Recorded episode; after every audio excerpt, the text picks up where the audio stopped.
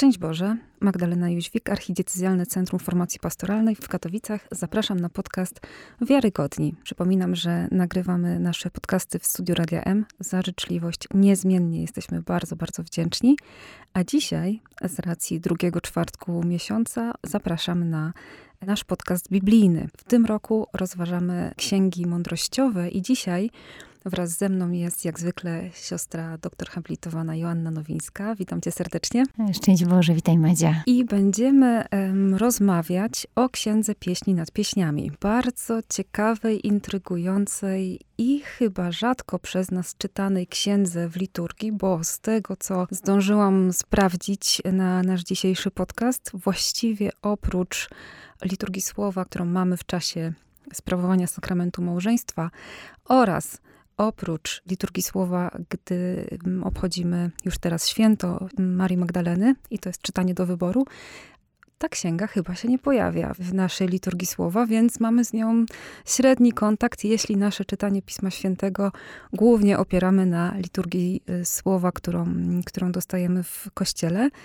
I pierwsze pytanie, które mi się tutaj nasuwa w związku z tym, to jest takie, czy Żydzi też tak rzadko sięgają do pieśni nad pieśniami? Księga Pieśni nad pieśniami jest e, tekstem, który wywołał dużą dyskusję w środowisku żydowskim, e, prawdopodobnie w Jabne, e, już pod koniec I wieku, z racji specyfiki swojej treści. Było pytanie, czy zakwalifikować jedno ksiąg kanonicznych, czy nie. Mm. I co jest ciekawe, przyjęto jej czytanie w okresie Paschy. Stąd też jest pytanie, jak rozumiana jest ta treść, czy ta ożywczość, e, życiodajność e, obecna w krajobrazach zagrała tutaj rolę, czy także w relacji międzyludzkiej, tej, która stoi u podstaw wszelkiej życiodajności. E, zatem można powiedzieć afirmacja ogromna tej, tej księgi później zapisanej w Megilot, czyli też podniesionej no jednak do rangi zwojów wchodzących w skład pism, czyli ksiąg natchnionych, pełnych Bożego Ducha, czyli pozwalających człowiekowi doświadczyć myślenia Pana Boga i zbliżyć człowieka do Boga. Mhm. Czyli można powiedzieć, że jeżeli Żydzi czytają Księgę Pieśni nad Pieśniami w czasie Paschy, to jest ona dla nich bardzo ważna, no bo przecież to jest najważniejsze albo jedno z ważniejszych dla nich świąt. E, jeszcze e, wiemy, że Żydzi z krajów afroazjatyckich czytają pieśń nad pieśniami e, co piątek przed wieczorną modlitwą na rozpoczęcie szabatu. I jaki z tego wniosek wyciągamy? Że muszą być przekonani o ogromnej, takiej namacalnej obecności Boga, czy o doświadczeniu Boga, Jego myślenia, które daje ta księga. W związku z czym myślę, jesteśmy zaproszone do odkrycia, o jakim myśleniu jest mowa. Mhm, a to jest chyba paradoksalne, bo w tej księdze słowo Bóg się nie pojawia. Pojawia się pod koniec, w ósmym rozdziale. Pojawia się jako przymiotnik płomień pański. Mhm. Płomień jej to płomień ognia, płomień pański. Szósty werset y, ósmego y, rozdziału i y, druga część tego wersetu. I to jest, wydaje się, kluczowe do rozumienia pieśni nad pieśniami, dlatego że mamy tutaj do czynienia z zaznaczeniem wydaje się, że clue całej metaforyki. I może to będzie zbyt proste, jeśli powiem to na początku, ale jeżeli analizujemy Księgę Pieśni nad Pieśniami w kontekście retoryki żydowskiej i mając na uwadze specyfikę konstruowania obrazów i celowość konstruowania obrazów przez Żydów, i całą oprawę kultury semickiej, która kładzie nacisk na przeżyciowość, na wejście, na zanurzenie w danej rzeczywistości po to, żeby odebrać doświadczenie Boga i ten komunikat, który on nam w ten sposób przekazuje, gdy czyni nas uczestnikami tej rzeczywistości. Dowodem na to jest fakt, że jak przeżywają Żydzi święto Paschy, mówią dzisiaj wyszliśmy z Egiptu, mhm. a nie mhm. tylko wspominamy wydarzenie historyczne. Zatem uczestnictwo i teraz jeżeli stajemy się uczestnikami pieśni nad pieśniami, to rzeczywistość, która do nas dociera, to jest ogromny żar żar, e, natężenie tego uczucia, całej dramaturgii uczucia, całej wielorakości przejawów tego uczucia i jak najbardziej wydaje się to puentować, czy jakby znajdować swoje, swoje podsumowanie w tym właśnie określeniu ten płomień ognia, płomień pański, że płomień miłości to płomień ognia, płomień pański, czyli ośmieliłabym się tutaj zapytać, czy postawić taką hipotezę, czy przypadkiem nie mamy do czynienia z tekstem, który opowiada o żarze miłości Jahwe. Mhm.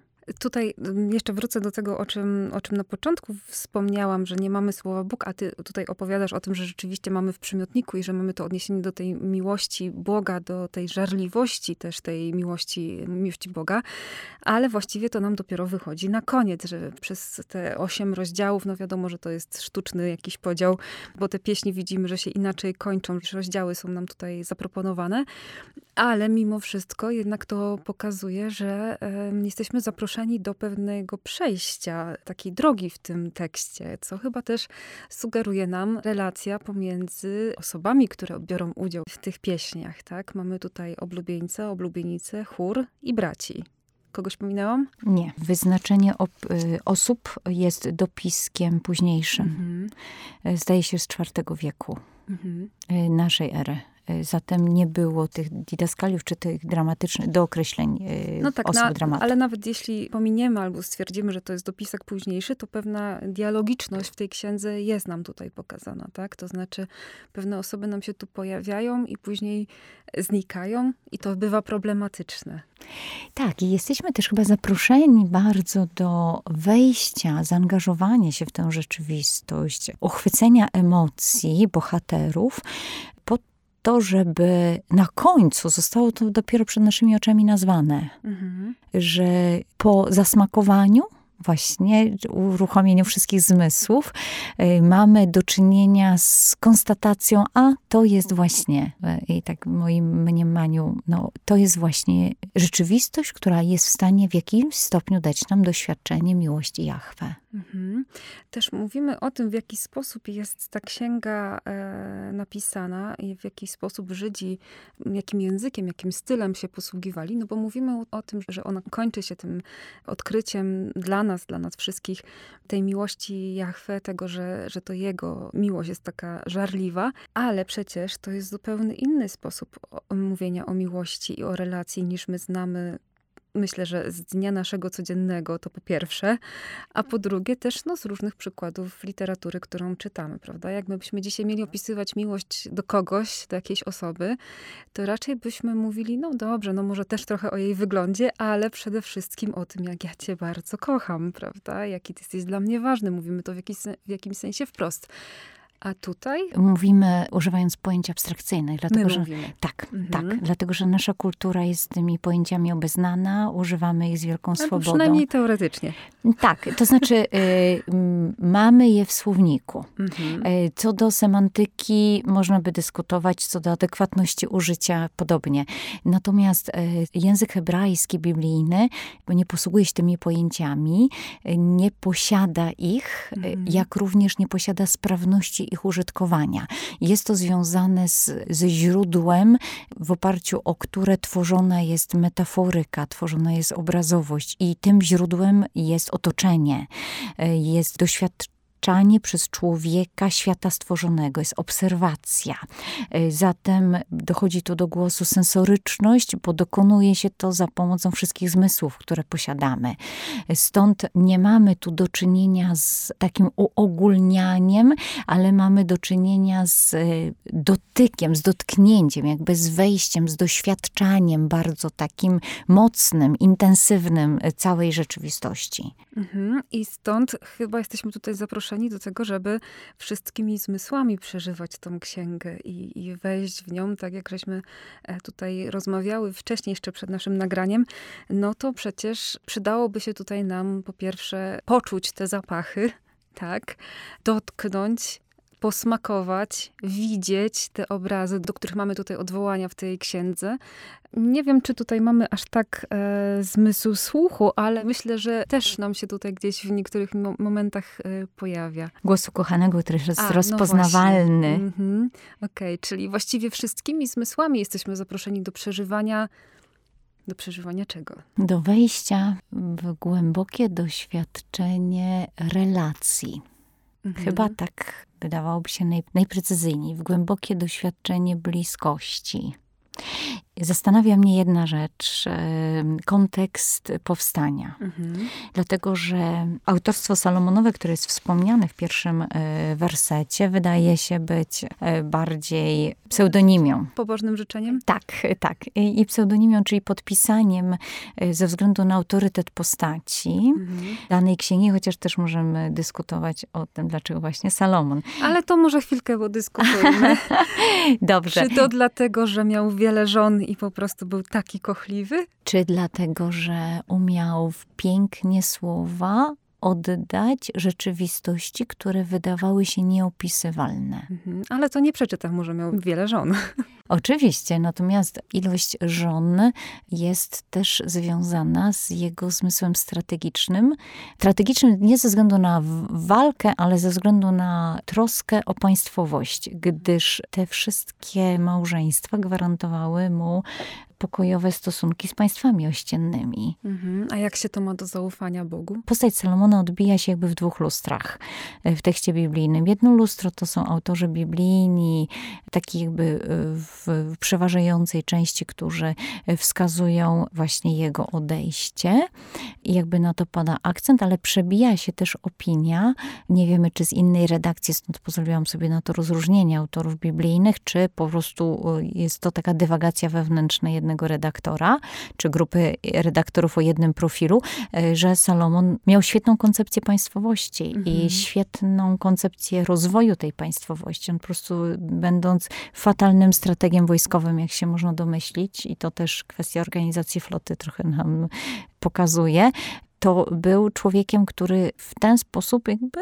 stworzył bezpieczeństwo w państwie. Mhm. Okay. Zatem żony, co prawda, no mamy jeszcze kwestię tych bóstw, e, mhm. które żony przywlokły i które on szanował, ale też wiemy, że tak kosmopolityczne państwo, które on dostał w spadku po Dawidzie, liczące tyle afiliowanych czy przyłączonych na skutek podboju nacji i kultur i religii, by się w życiu nie ostało, gdyby on miał podejście takie... Tylko militarne? Tak, takie monolityczne, jeśli chodzi okay. o religię. Mhm. Gdyby zależało na tym, żeby była jedna religia, jedno państwo, to nie byłoby opcji. Za słaby był autorytet króla jeszcze w tamtych czasach, żeby okazał się silniejszy niż autorytet kapłanów. To w ogóle nie było opcji.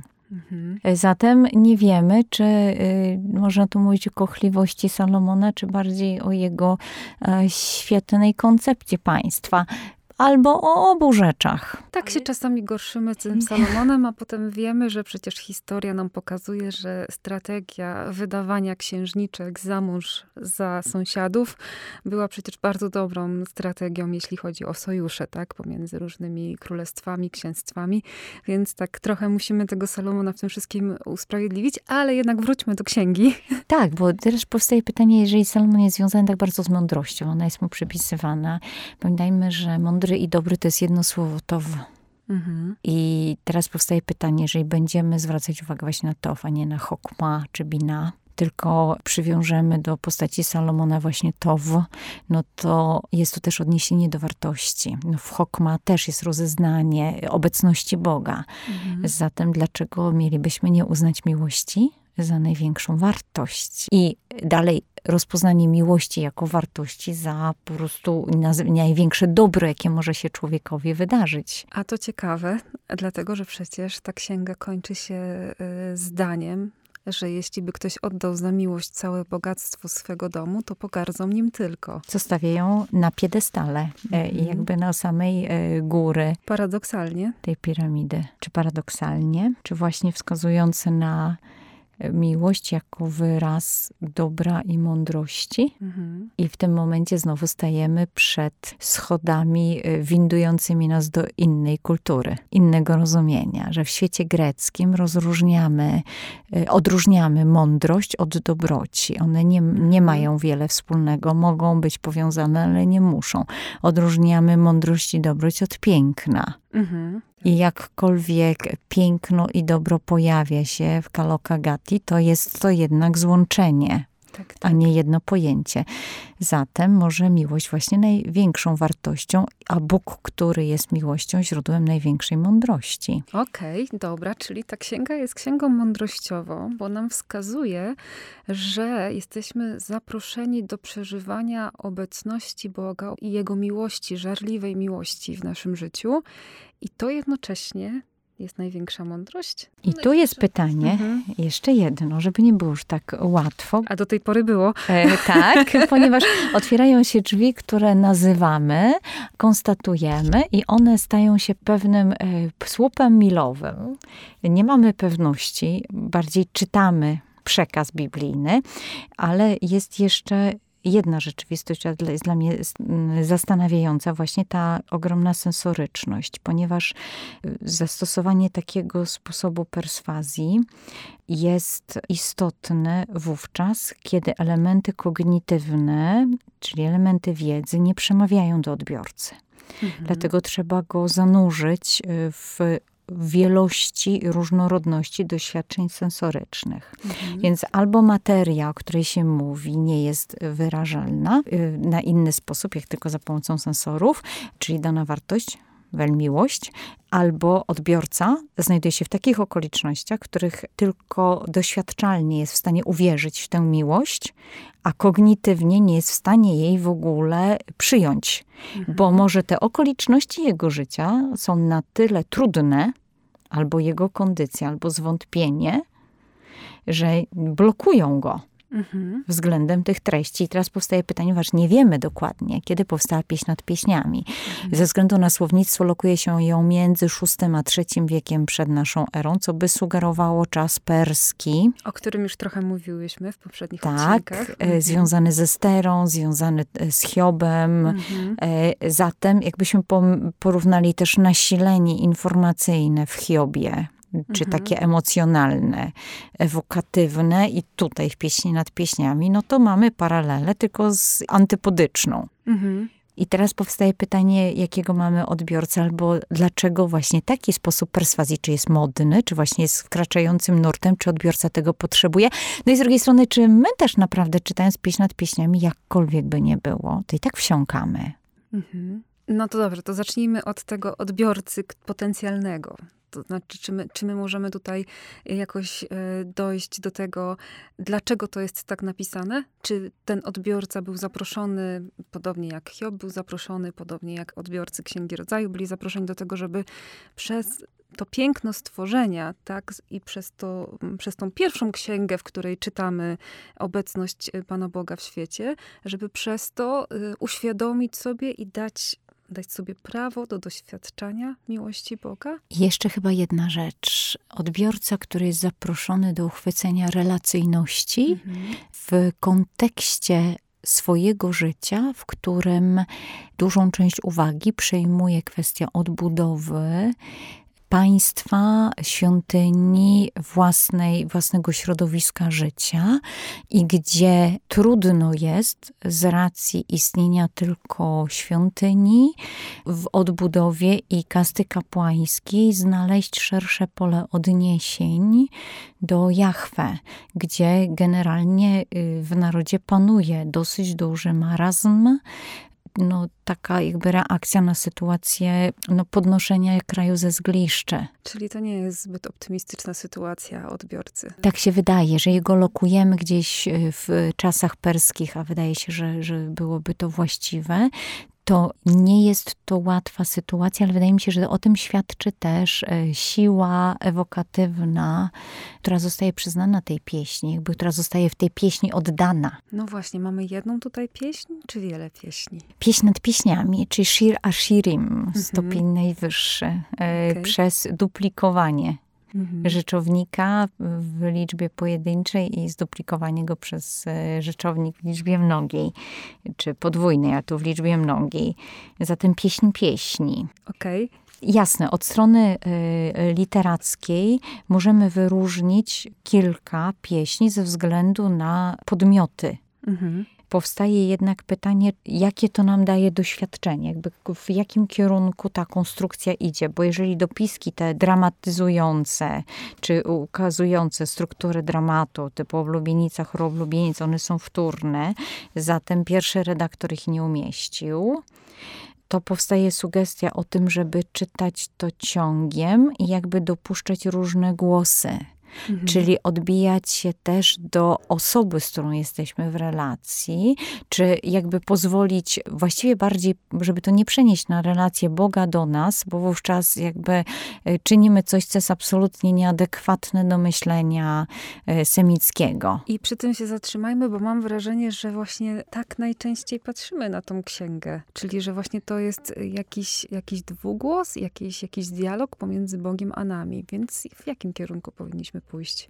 W kierunku klasycznej interpretacji semickiej, która y, nie tworzy metafor, ale tworzy obrazy.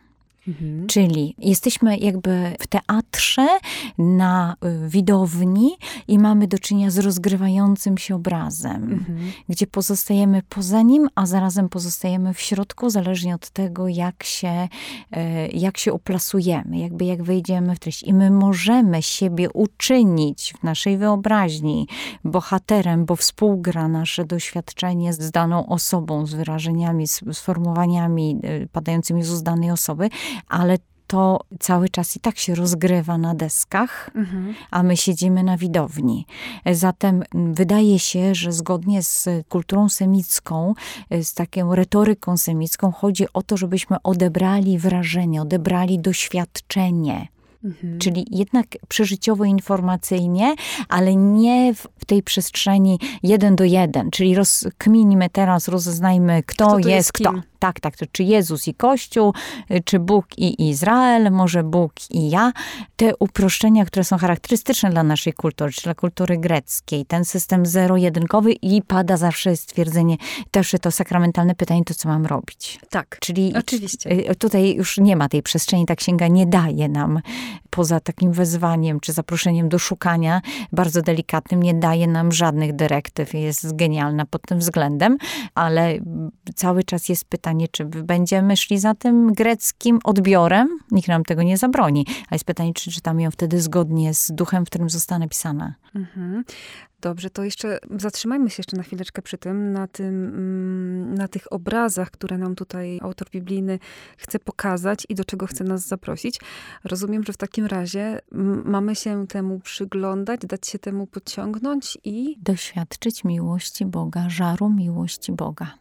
Mhm. Czyli odebrać różnorodność, temperaturę, czyli uczynić kwantyfikatorami odbioru, czyli narzędziami odbioru, czujkami odbioru nasze zmysły. Mhm i wartości, które zostaną odebrane przez te zmysły, czy wysokość tych wartości, słupków tych wartości, ona ma nam pokazać żar miłości Boga. Mhm. Ośmielam się postawić taką hipotezę w oparciu o badania, które dotyczą e, właśnie miłości Jahwe jako płomienia, przedstawionego tutaj w końcówce i y, trzykrotnie właśnie tak wspomnianej, co koresponduje z całym układem treści. Teraz, kiedy o tym rozmawiamy i kiedy tak z innej strony y, opowiadasz o tej księdze, to mam wrażenie, że jest taka zupełnie na przekór nam.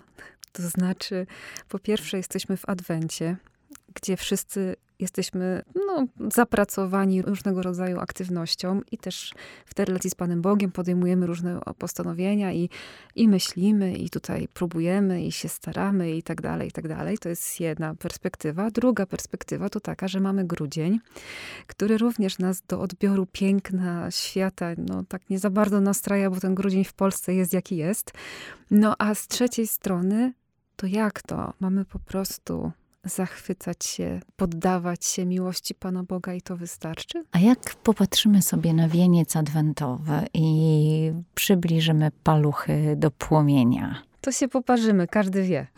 I odczujemy ten gorąc najpierw, mm. jak e, wejdziemy w cały anturaż świąteczny w znaczeniu światełka, bombki, nawet muzyka, e, ale to i tak doświadczymy takiego rozedrgania, prawda, takiej intensywności emocji pozytywnych, jakie mm -hmm. mają e, one wzbudzić. Czy przypadkiem nie, nie jest nam komunikowane paradoksalnie w ten sposób, to co przypomnimy sobie za chwilę, że miłość Boga widocznie nam się w tym, że Bóg przyjmie postać człowieka, czego żadne bóstwo w żadnej religii by nie zrobiło, bo to jest zejście do poziomu ograniczenia mhm. wszystkiego.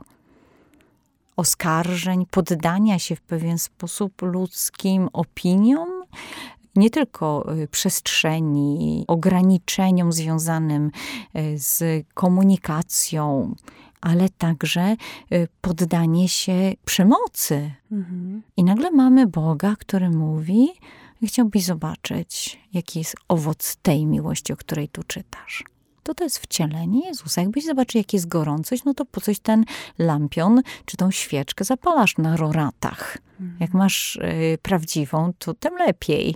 Jak wosk ci kapie na palce, tym lepiej. Mhm. Może właśnie też ten element ma nam paradoksalnie trochę y, pomóc dzisiaj w rozumieniu pieśni nad pieśniami, co jest ciekawe, że ona jest również czytana w Adwencie. E, jest jako tekst do wyboru w jednym z ostatnich dni tak, masz rację. tygodnia, e, mhm. czwartego tygodnia Adwentu. W liturgii jest. Tak. Rzeczywiście, tak. To do, dopowiadamy do tego, co było na początku, że jednak jeszcze się pojawia w jednym momencie w liturgii. Tak, myślę, że to, na co zwracasz uwagę, to są takie rzeczy proste, które mamy na co dzień, które mamy wokół siebie, prawda? Czyli to doświadczanie tego, tych różnych symboli, tych różnych, no czasami nawet takich bardzo prostych ozdób wokół nas, które mają nam też wzbudzać w nas takie pozytywne negatywne uczucia, czasami się trochę chyba od tego próbujemy odżegnywać, żeby nie patrzeć na te nasze emocje, czy jakiś taki pozytywny odbiór tych, tego anturażu świątecznego, żeby to nie było zbyt płytkie tak, żeby to nie było tylko takie, że ach, poczuj magię tych świąt, ale właśnie może to jest taki wabik. Tak, czy to nie jest tak, że blokujemy się e, na doświadczanie Boga wszędzie, dlatego że my dzielimy świat na sakrum i profanum. Niesłusznie przecież. Oczywiście, a Pan Bóg go nie dzieli i mamy hmm. Boga, który o sobie mówi: Ja jestem. Więc bez względu na to, gdzie jesteś, w czym jesteś, zanurzony po zęby albo tylko troszeczkę, to ja jestem.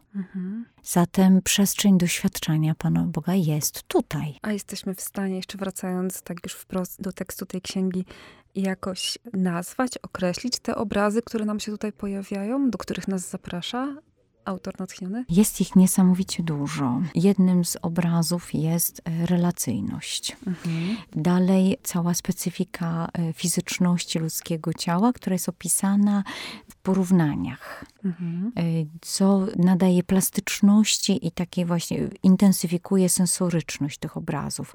Kolejna sprawa to jest ruch, który tutaj jest bardzo płynny, ale też bardzo dynamiczny. Przemieszczanie się, poszukiwanie.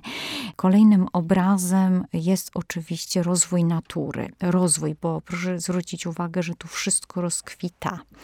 Dalej kwestia smaku, który pojawia się jako propozycja zakosztuj, zobacz. Kwestia węchu, odbioru zapachu związanego e, z osobą ukochaną, z przestrzenią relacji intensywnego cały czas. Kolejna sprawa to doświadczenie głosu, który jest rozpoznawany bądź nie. Człowiek się odnosi do niego w różnoraki sposób, otwiera bądź nie otwiera. Dalej różne e, przestrzenie czasowe spotkań i konfrontacja z osobami, które jakby nie są z tej bajki, które nie mhm. Y, współuczestniczą, a wręcz jawią się jako agresorzy, czy jakby ich obecność sugeruje pewne, istnienie pewnego niebezpieczeństwa. Y, może nie podejmują żadnej przemocowej działalności, ale nie są sympatykami. I również y, mamy do czynienia z takim jakby przekazywaniem sobie nawzajem pewnych doświadczeń, pokazywaniem, ale także poddawaniem mm, pewnych rzeczy do doświadczania, co sprawia, że ta wymiana komunikacyjna jest także związana z przekazywaniem, y, właśnie z przekazywaniem tych smaków, y, tego zapachu, nie tylko głosu i wizji. Mhm. To jest też ciekawe, dlatego że one wtedy współtworzą całą przestrzeń relacyjną. Y, mamy także doświadczenie przynależności, y, na obraz rozpisaną przynależność, bliskość, y, ale bliskość nie w znaczeniu skrócenia przestrzeni fizycznej, tylko w znaczeniu właśnie uczuć. Tak, tak. Mhm. I też uczuć wyrażanych, przyjmowanych ofiarowywanych. Myślę, że to też jest ciekawe. I absolutnie odrębny obraz zyskujemy na, na samym końcu. Prowadzona jest nam grupa braci. Tak, czyli jeszcze kolejna postać, która się pojawia, a właściwie postacie. Tak, yy, i pragnienie utrwalenia przynależności. I to na dwa sposoby. Z jednej y, strony przez oblubienicę, z tym doskonale, chyba najlepiej znanym tekstem z pieśni nad pieśniami, połóż mi jak pieczęć na swoim sercu, dzięki też pieśniom z Lednicy, doskonale utrwalony fragment, ale też jakby przycementowanie, ustalenie tej relacji, utrwalenie tej relacji przez przymierze, które zawrze rodzina z oblubieńcem. Mhm. Przy czym nie mamy tutaj e, żadnych ostatecznych konstatacji. Też na to zwróciłam uwagę, że kończy się ta pieśń, pieśń nad pieśniami ruchem, tak? W sensie dalej, dalej niech to wszystko trwa, niech to wszystko się dzieje.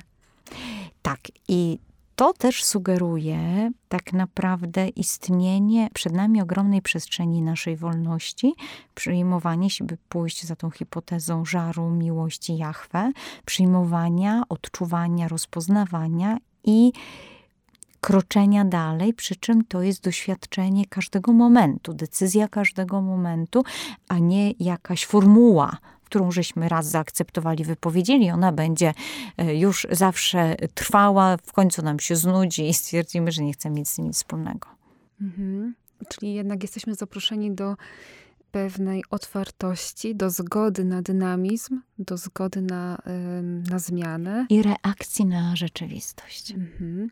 Wiesz, bo gdy tak słuchałam o tych obrazach i przypominałam sobie cały czas o tym, że tym celem jest to odkrywanie y, tej żarliwości, miłości Bożej, Bożej y, do nas oczywiście, tak? I, i odkrywanie, y, jak, jak ona jest właśnie gorąca i żarliwa, to tak sobie myślałam o tym, i naprawdę to wystarczy? I naprawdę my nie musimy tych naszych standardowych wniosków, które próbujemy zawsze z Pisma Świętego wyciągnąć, jak żyć, wyciągnąć. Naprawdę wystarczy, że tą księgę będziemy czytać po prostu z takim nastawieniem, że chcemy przeżyć to? Tak, bo myślę, że dostarczy nam ona narzędzi do rozpoznawania rzeczywistości i rozpoznawania miłości Boga, która otacza nas w rzeczywistości, przychodzi do nas w wydarzeniach, w osobach, w słowach e, i w ten sposób Duch Święty nas prowadzi. Ale my mamy tyle rzeczy do zrobienia. Bo to jest pytanie, czy to jest świat Pana Boga i chcemy już od razu wiedzieć, jakby jak to wygląda naprawdę, czy najpierw chcemy przeżyć własną wersję życia, a, o jego wersję zatroszczymy się po śmierci. Albo na emeryturze. Bo wtedy będzie jak będzie. A no właśnie. Będzie, bo nie wiem, jak się przesunie wiek emerytalny.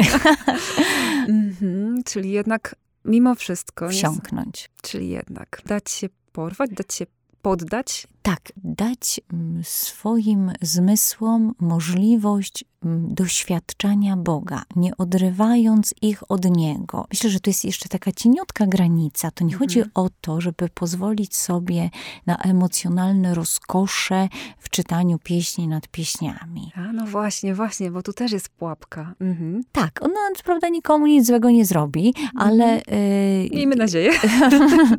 tak, natomiast myślę, że bardzo istotne jest wykonanie takich trzech kroków wstecz cudzysłowie, przymrużenie oczu i prześwietlenie całego obrazu pieśni nad pieśniami tą nomenklaturą to jest e, miłość Jahwe, płomień, żar, żar miłości Jahwe. I mam nadzieję, że to nam troszeczkę pomoże, e, z tego względu, że właśnie w ten sposób będziemy w stanie doświadczyć Jego. Że jak będziemy siedzieli w środku, to będziemy skupiać uwagę na emocjach, które nam towarzyszą na, tylko na tej stronie czyli, ona jest bardzo silna. Natomiast tak naprawdę na sobie. Kto. Tak, mhm. tak.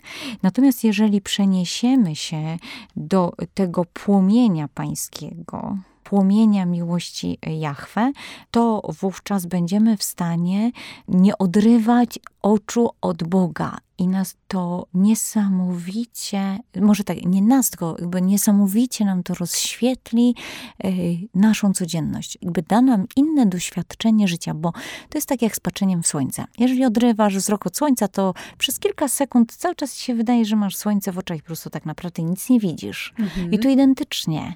Jak będziesz patrzeć na miłość Boga, jak przerzucisz wzrok z pieśni nad pieśniami, z miłości Boga w pieśni nad pieśniami na rzeczywistość, to zobaczysz tę samą miłość i to nie będzie Fata Morgana. To ja bym zaproponowała, żebyśmy pozwolili Panu Bogu, by działał na swój sposób, i żeby również on pokazywał nam teraz, przez te najbliższe dni po wysłuchaniu tego podcastu, jak on widzi rzeczywistość, gdzie przebija jego miłość, jego kreatywność, jego piękno, jego wielorakość, przez naszą rzeczywistość.